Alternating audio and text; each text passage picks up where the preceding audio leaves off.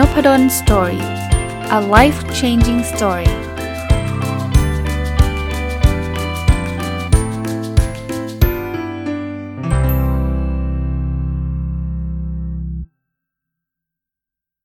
สวัสดีครับ ยินดีต้อนรับเข้าสู่น p ด d สตอรี่พอดแคสต์นะครับ วันนี้วันอาทิตย์นะครับ ก็ยินดีต้อนรับเข้าสู่รายการ Sunday Reflection หรือสะท้อนคิดวันอาทิตย์นะฮะก็วันนี้ เช่นเคยนะ จะเริ่มต้นจากการอัปเดต Personal OKR หรือเป็นแนวคิดการตั้งเป้าหมายส่วนบุคคลที่ผมใช้มาตลอดทั้งปีนะครับใช้มาหลายปีละ แต่ก็อยากอัปเดตให้ท่านได้ได้ทดลองทำของตัวท่านเองดูนะครับ โดยที่เราไม่ต้องไปรอปีใหม่นะ จะเริ่มทำวันไหนก็เริ่มได้เลยนะครับ โอเคครับ เราเริ่มต้นกันเลย Objective ข้อที่ 1 คือเรียนรู้และพัฒนาตัวเองอย่างต่อเนื่อง Key Result 1.1 อ่านหนังสือสะสมตั้งแต่ต้นปี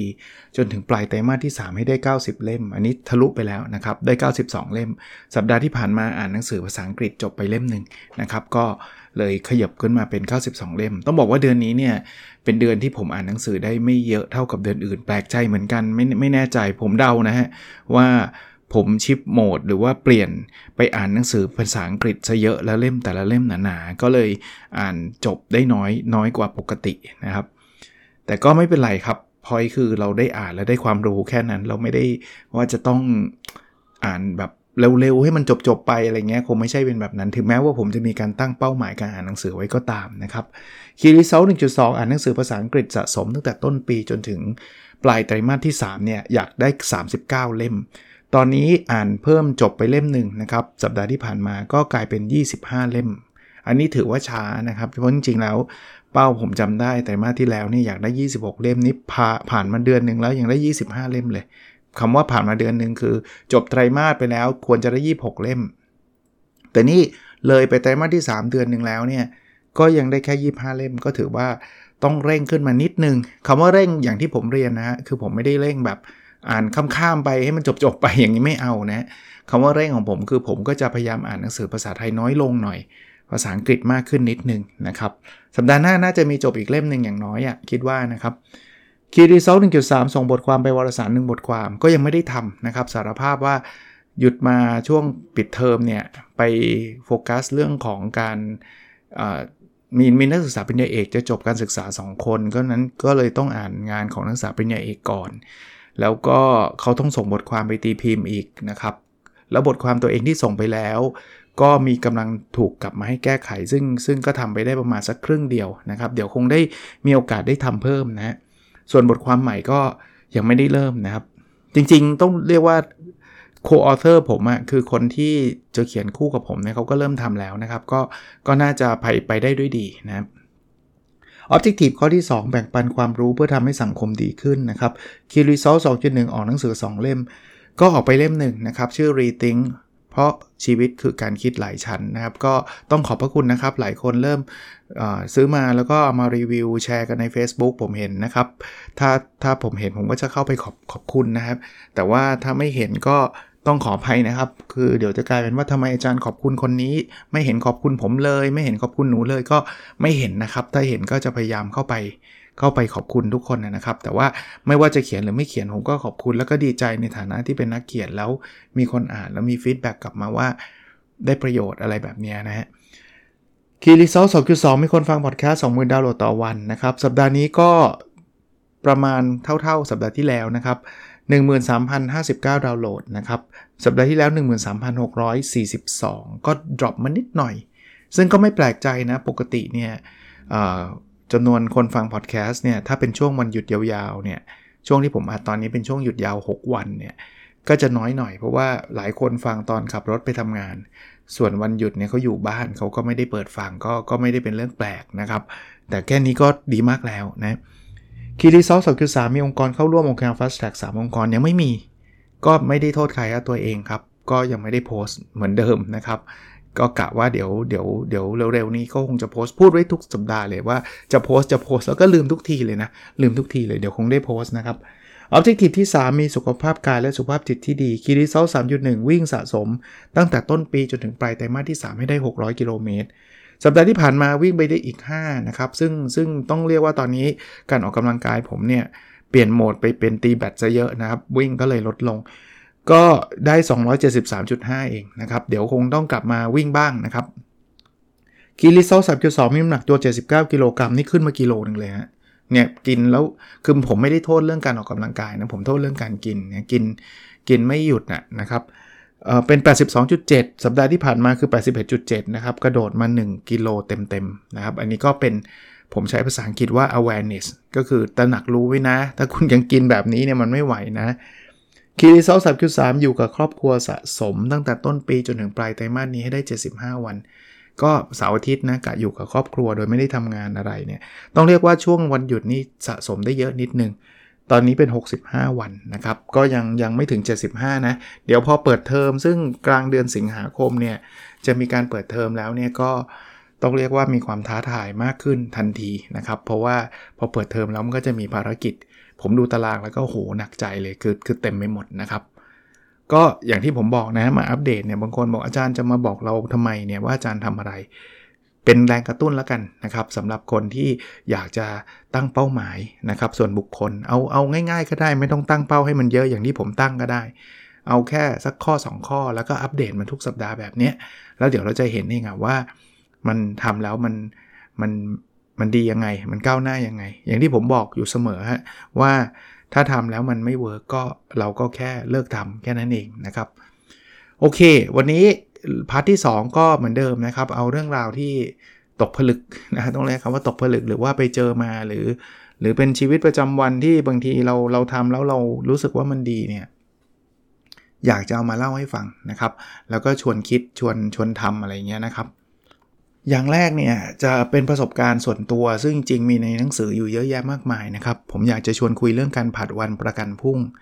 ผมก็เป็นคนหนึ่งที่เป็นนะบางคนก็กรุณายกย่องว่าอาจารย์มีวินัย อาจารย์ทำได้ได้ดีมากทำผลงานออกมาเยอะแยะมากมายอะไรเงี้ย แต่ผมว่าผมเป็นมนุษย์ปุถุชนเหมือนกับทุกท่านนะครับ ผมมีการผัดวันประกันพรุ่งอยู่ตลอดนะครับล่าสุดเนี่ยก็คือการจัดตารางสอน ถามว่าจัดตารางสอนมันยากเย็นไหม เอาจริง ๆ ถ้าเราตั้งใจทำจริงๆมันก็ไม่ยากเย็นหรอกวันเดียวก็จบนะครับ คือจัดตารางสอนจัด จัดทำไมเอาแบบนี้เลยกว่าดีกว่านะครับบางคนอาจจะไม่ได้มีวิชาชีพการเป็นอาจารย์เนี่ยคือจะเปิดเทอมผมจะเปิดเทอมประมาณกลางเดือนสิงหาเนี่ยสิ้นเดือนนี้เขาเขาต้องส่งเอาไลน์เอาไลน์การสอนก็คือว่าเราจะสอนอะไรบ้างหัวข้ออะไรบ้างอย่างไรบ้างนะครับ แล้วมีบางวิชาเองผมก็เชิญ จะเรียกว่าอาจารย์พิเศษ ผู้รู้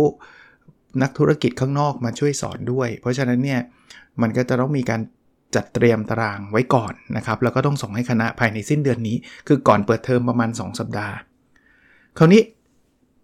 ก็ไม่ทำฮะก็ไม่ก็ไม่ทำด้วยเหตุผลใด ๆ ก็ตามที่เราพยายามจะ ผัดวันประกันพรุ่งอะคือยังขี้เกียจทำอยู่นะครับ แต่ผมผมจะมาเล่าแบบนี้ว่า พออะไรที่เราสะสมไว้ทั้งๆทที่รู้ว่าเดทไลน์มันใกล้เข้ามาเรื่อยๆเนี่ย สิ่งที่เกิดขึ้นคือความเครียด อาการของการผัดวันประกันพรุ่งมันหลายคนคงเป็นนะครับ คือคือไม่ทำเนี่ย แต่เราจะแบบไปดูหนังเราก็กิลตี้ใช่ไหมเราก็เอางานที่มันแบบไม่ได้ไม่ได้สำคัญมากนัก หรือว่าไม่ต้องรีบมากนักมาทำยกตัวอย่าง ผมไม่นั่งแก้หนังสือ ซึ่งถามว่าแก้หนังสือเนี่ยมันจำเป็นไหมจะต้องแก้ให้เสร็จเดี๋ยวนี้ไม่จำเป็นเลยเพราะว่าหนังสือปีนี้ผมออกมาสี่เล่มแล้วนะครับ ตั้งแต่ต้นปีถ้าใครจำได้นะครับ แค่แค่นี้ก็ดีมากแล้ว แล้วก็ My Short Note ที่ออกเอง แล้วเล่มที่ 3 ก็ผู้ประกอบการมนุษย์ และเล่มที่ 4 ก็คือ Rethink เพราะชีวิตคือการคิดหลายชั้น ผมออกมาแล้ว 4 เล่มนะ มันไม่มีความจำเป็นใดๆเลยที่จะต้องเร่งทำต้นฉบับเล่มที่ 5 แต่ผมก็ไปทำเพราะว่าขี้เกียจจัดตารางสอนนึกออกไหมอย่างเงี้ยมันมันจะหาเรื่องทำอะไรก็ไม่รู้ที่แบบ แบบมันไม่ไม่อยาก guilty นั่งเฉยๆมัน guilty ไงก็ทำแบบนี้ แต่ถามว่าทำแล้วมันทำให้ความกังวลหายไปไหม คำตอบคือไม่หาย วิธีการแก้ไขความกังวล ลดความกังวลหรือลดการผัดวันประกันพรุ่งได้ดีที่สุดคือการสตาร์ทเริ่มทำครับ อย่างตารางสอนเนี่ย ผมลากมาจนถึงวันนี้วันนี้คือวันผมอัดวันที่ 29 นะ deadline คือวันที่ 31 ค่อยเริ่มทำครับ แต่ทำวันเดียวเสร็จเลยนะ เพราะสิ่งมันจะยากอยู่ตรงนี้นิดเดียวครับ คือเวลาเราจัดตารางสอนเนี่ย ถ้าเราต้องเชิญเกสข้างนอกเนี่ย เราต้องต้องติดต่อเขานะครับว่าเขาว่างวันไหนบ้าง แล้วมันจะเริ่มมีความซับซ้อนถ้าเกิดวันที่เราดีไซน์ไว้ออกแบบไว้ว่าจะเชิญเขาสอนวันนี้แล้วเขาไม่ว่างเนี่ยมันต้องมีการสลับตาราง ซึ่งซึ่งส่วนส่วนใหญ่ผมจะสลับตาราง ผมก็จะสลับกับตาราง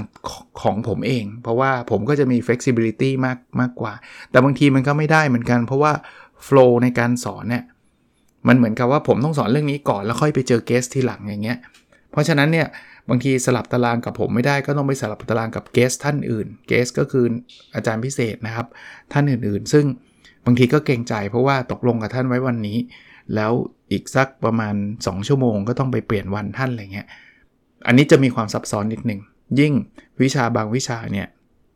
จะเรียกว่ามีอาจารย์พิเศษเยอะเนี่ย ก็จะมีความลำบาก หรืออความยากลำบากอันหนึ่งคือการดูงาน อย่างผมผมสอนวิชาหนึ่งนะครับ ชื่อ Sport Operation Management เนี่ยจริงๆ สอนจากความชอบนะ ผมผมอยู่สาขา Operation Management อยู่แล้ว เพราะนั้นวิชา Operation Management เนี่ยสอนได้อยู่แล้ว แต่ว่า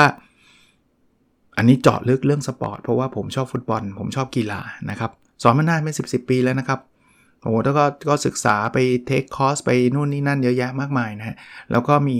network พอสมควรนะครับ รู้จักหลาย ๆ คนที่เป็นนักกีฬา เป็นผู้จัดการทีม เป็นเอเย่นต์นักฟุตบอล เป็นเอ่อจะเรียกว่าอะไรครับ เป็นเป็นคนทำงานในสโมสรฟุตบอลอะไรเงี้ย หลาย ๆ คนนะครับ ก็ก็โชคดีที่ได้ทำคอร์สนี้มา แล้วก็มีคนนิยมเรียนเยอะแยะนะครับ แต่เลยบอกว่า เคสอย่างเงี้ยคือคือเราจะไม่ได้แค่เลคเชอร์สอนอย่างเดียวอยู่แล้วนะครับ ก็จะพาไปดูสโมสรกีฬาด้วย ก็ก็จะมีความซับซ้อนเพิ่มขึ้น เพราะว่าเราก็จะต้องติดต่อสโมสรใช่ไหมแล้วเขาก็ต้องบอกเราว่าวันนี้ว่างไหมวันนี้ว่างไหม แล้วบางทีตารางมันก็ไม่ได้แบบเปลี่ยนได้ง่ายๆไงอย่างที่ผมเรียน พอพอสโมสรไม่ว่างเนี่ย เราจะไปเปลี่ยนอาจารย์ก็ก็จะเกรงใจ มีบางที่ต้องเปลี่ยนสโมสรไปดูอะไรอย่างเงี้ย แต่ว่าสุดท้ายอะพอเราเริ่มต้นจัดอะเดี๋ยวมันก็จะเข้าที่เข้าทางเข้ารูปเข้ารอยแล้วสุดท้ายมันก็ confirm นะครับว่าตารางเป็นไปอย่างที่เราที่เราเซตไว้นะครับไอ้ความกังวลความรู้สึกไม่ค่อย happy ไอ้ผัดวันประกันพรุ่งมันก็จะลดลง แล้วมันก็จะหายไป ผมเลยแนะนำนะครับ ถ้าใครกำลังผัดวันประกันพรุ่งเรื่องอะไรอยู่ สักเรื่องหนึ่ง ซึ่งท่านรู้แน่ๆว่าท่านต้องทำอะสตาร์ทเลยครับ ให้เริ่มทำเลยนะครับ เรื่องที่ 2 ที่วันนี้อยากชวนคุยคือเป็นเป็นช่วงเวลาที่มันเป็นวันหยุดของหลาย ๆ คนนะฮะช่วงนี้มันหยุดยาววัน 6 วันนะครับ ผมก็เลยอยากชวนคุยว่าเราลองมาหาอะไรทำในช่วงวันหยุดนะวันหยุดมันเป็นมันเป็นจะเรียกว่าอะไรครับ นาทีทองแล้วกันนะที่เราจะได้ทำอะไรที่เราเไม่มีโอกาสได้ทำนะครับ ผมผมไม่อยากจะเชียร์ให้ทำงานอย่างเดียว ถึงแม้ว่าบางทีการทำงานมันก็ไม่ใช่สิ่งเลวร้ายนะ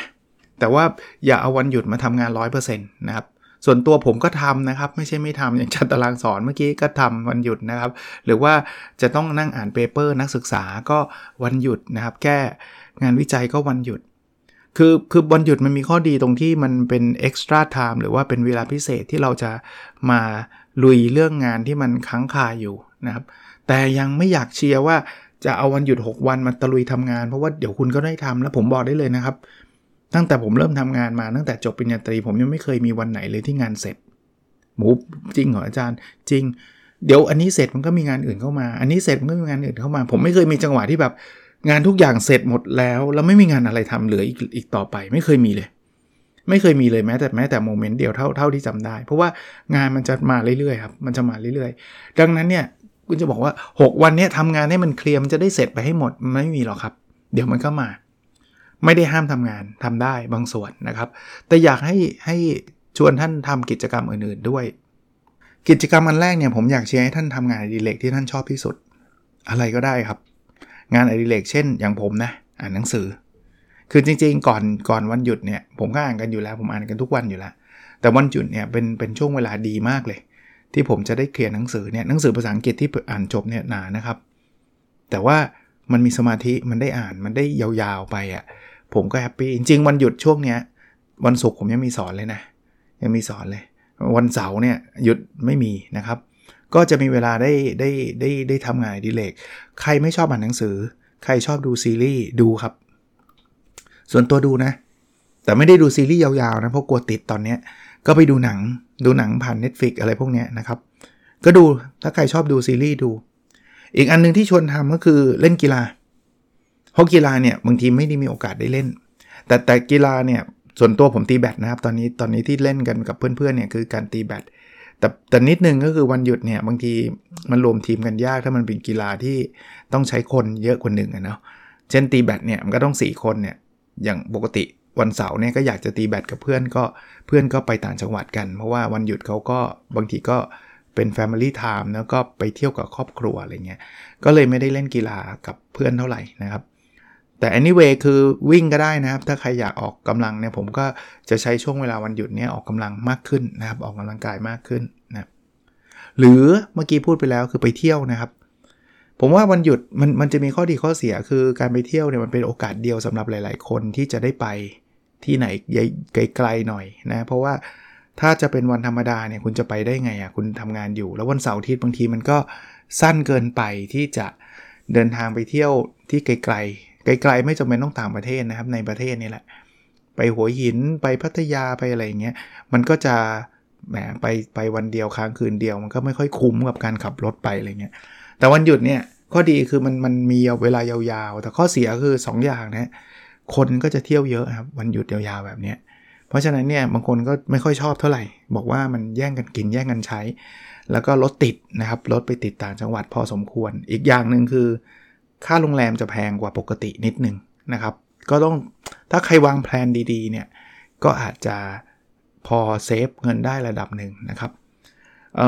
ผมว่าลองไปดูครับ ถ้าใครไม่ได้วางแผนจะไปเที่ยวต่างจังหวัดก็เที่ยวในกรุงเทพ หรือเที่ยวในพื้นที่ที่ท่านแบบเดินทางได้สะดวกก็ได้นะไม่ต้องไปค้างก็ได้ แต่ผมก็เชียร์นะ ลองไปที่ใหม่ ๆ บ้าง อยู่กับบ้านหรือว่าอยู่กับที่ทำงานเนี่ยมันอยู่ได้ตลอดทั้งปีอยู่แล้วล่ะ ไม่ต้องกลัวหรอก แต่ว่าลองไปเปิดหูเปิดตาบ้างนะครับ พักผ่อนบ้างนะครับ อีกกิจกรรมหนึ่งที่อยากเชียร์คือ ลองไปคุยกับคนที่เราไม่ค่อยได้เจอนะใครที่ไม่ได้อยู่กับคุณพ่อคุณแม่ หรือคุณพ่อคุณแม่อยู่ไกลเชียร์นะครับ ลองไปหาท่านนะครับ ถ้าไกลมากๆก็โทรศัพท์ไปคุยบ้างนะครับ หรือจะเป็นเพื่อนหรือจะเป็นญาติพี่น้องที่ ปกติไม่ค่อยได้เจอนะครับ ผมว่าจังหวะนี้ก็อาจจะเป็นจังหวะที่ดี ที่จะได้เจอคนเหล่านี้ เพราะว่าวันพอมันกลับมาทำงานเนี่ยเราก็ยุ่งกันหมดอะทุกคนเนี่ยเราอยากจะไปเจอเขาเขาก็อาจจะไม่พร้อมที่จะเจอเขาอยากจะมาเจอเราเราก็ไม่พร้อมที่จะเจอนะเพราะฉะนั้นเนี่ยใครที่มีถิ่นฐานต่างจังหวัด ไม่จำเป็นต้องกลับไปเที่ยวก็ได้ก็กลับไปหาคุณพ่อคุณแม่ที่ต่างจังหวัดบ้างนะครับ ก็น่าจะเป็นสิ่งที่ ที่ดีนะครับหรือจะเป็นญาติพี่น้องต่างๆนะครับกับเพื่อนฝูงอะไรอย่างเงี้ยนะครับนัดเจอกันนะครับก็วันนี้คงไม่ได้มีอะไรมากไปกว่านี้นะครับ ก็อยากให้ทุกคนมีวันหยุดที่สุขสดใสมีความสุข จะเคลียร์งานบ้างก็ได้ ผมก็ไม่ได้ห้าม บางทีเคลียร์งานก็มีความรู้สึกฟินเหมือนกันนะแต่ก็อย่าทุ่มเทจะขนาดที่แบบว่า ฉันไม่ทำอะไรเลย ฉันจะทำงานอย่างเดียว แล้วก็ทำงานมัน 365 วัน เราก็จะไม่ไหวแล้วเราก็จะเบิร์นเอานะครับ โอเคครับ วันนี้คงประมาณนี้นะครับ แล้วเราพบกันในสดถัดไปครับ สวัสดีครับ